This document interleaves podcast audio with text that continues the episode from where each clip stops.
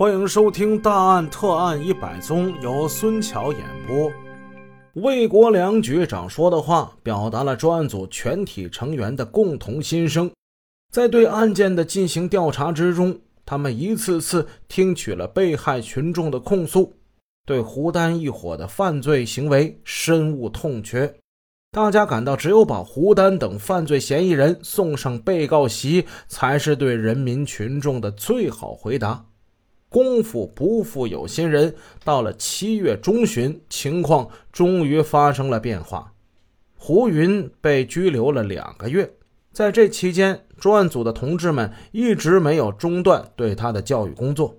七月十八日晚，胡云终于交代：胡丹和徐春南新租的房间在发电厂附近，也就是商场后面一座四层的旧楼。他们住的是二楼的一个单元。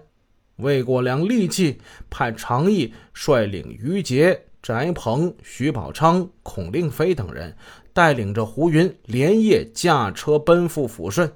可是那个房间已经换了住户了。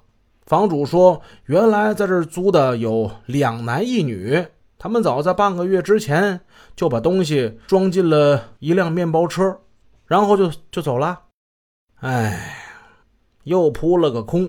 经过与房主核对原来租这房子的人的体貌特征，证明这俩人的确是胡丹与徐春南。另一个男的是谁就不知道了，极可能是另一个同伙。俗话说“狡兔三窟”，胡丹这只狐狸比狡兔还要狡猾。他一次又一次用不断变换租房的方式对付公安机关的追捕，让警方有一种什么感觉呢？总是离他不远，却总是差那么一步。那么，既然胡丹是在半个月之前搬走的，也就是说，在胡云被审期间，他还有一段时间是住在这里的。可是，由于胡云顽抗包庇的态度，不肯说出实情。这才使抓捕行动又一次的扑空。这个胡云害人不浅呐，是不是胡云、胡丹姐弟俩存在一种默契呢？当胡云已经估计到胡丹肯定是从这里搬走了之后，他才开口交代的呢？后来知道也并非完全如此。胡云被收审期间。胡丹区派穆药水三人正在长春市顶峰上进行疯狂的抢劫盗窃活动。当胡、区、徐三个人由于穆药水落网而匆匆逃回抚顺之后，又在这里还住过几天。但是在这段时间，胡丹听说姐姐已经被拘留了，这才匆匆的换了巢穴。满天星光，夜也深了。大失所望的侦查员站在那栋楼前转来转去，怅然若失。谁也不甘心，就这么就要回沈阳了吗？又扑一次空。两辆警车围着这个地方转。孔令飞隔着车窗向外张望，猛地一抬头，他看见那栋四层的旧楼对面的一栋居民楼。哎，这个地方眼熟啊！他忽然心里一亮，他对身边的何峰说：“哎，何啊，这个地方咱们是不是来过？那个徐春枝不就是在那个对面楼上住吗？”何峰看了看，哎，对呀，咱们传唤徐春枝的时候，咱们是来过这儿的。他们的对话引起了常毅的注意。如果徐春枝真的就住在胡丹、徐春南租的这个楼房附近，那么妹妹搬到哪儿，他姐姐能不知道吗？停车，咱们下去看看。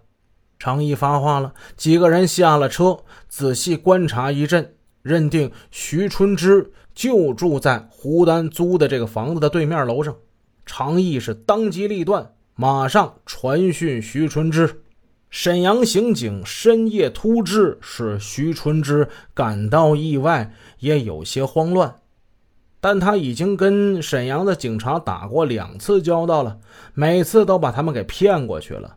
虽然做到这一点也很不容易，但是徐春枝有信心，他故作镇定，这一次也能把他们糊弄过去。他装出一副茫然和被误解的样子。那他们搬到哪儿去？我也不知道啊。哎，我真的不知道。如果我知道，就早报告你们了。还有你们深更半夜的，你你们过来找我来吗？常毅目光炯炯地看着徐春枝这个三十来岁的女人，神情跟话语他很熟悉，就像演员背诵一段台词一样。徐春枝那双不敢跟常毅对视的眼睛，更加使常毅坚信，这个女人前两次她就是在说谎，现在她又要故伎重演了。常毅用手机。和等候在分局的魏国良联系，报告了这一情况。魏国良局长说：“徐春枝这个线索好，就跟他要胡丹。”常毅下令，把他带走吧。中国有句俗话叫做“事不过三”，徐春枝可以欺骗刑警们两次，却骗不过第三次。到了这晚下半夜，徐春枝终于承认，对面楼的单间儿。是他帮他妹妹徐春楠租的，为的就是让他离自己住的近一点。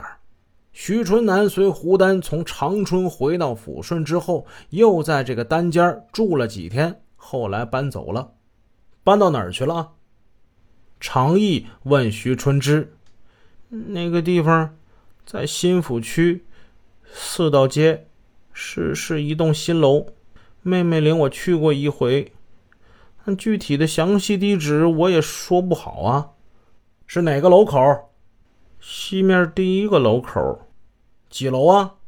好像是二楼。你跟你妹妹是怎么联系的？她有一个新的 BP 机号，号码告诉我了。那个号是多少？七六七七零零零转七零零七。你之后有没有传呼过他？嗯，传过。你是因为什么事传呼的？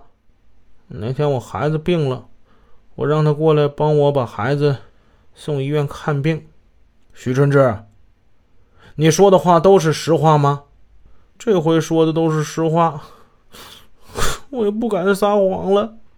徐春枝说完，流下了伤心的泪水。近半年，他活得很累，很苦，每天都是提心吊胆，惴惴不安。为了什么呢？还不是为了他的妹妹，还有那个胡丹，是他们搅乱了他的家庭。他的家庭本来是平静似水的生活，他现在恨他们，怨他们。如果公安机关把胡丹抓住，这才能使他从精神上彻底的解脱，这是唯一的方法。那样也才能使妹妹走上正路。所以他不装了，不编了。也不再瞒了。本集已播讲完毕。如果您喜欢孙桥的作品，欢迎多多点赞评论，这样能帮助我们的专辑让更多朋友听到。感谢您的支持。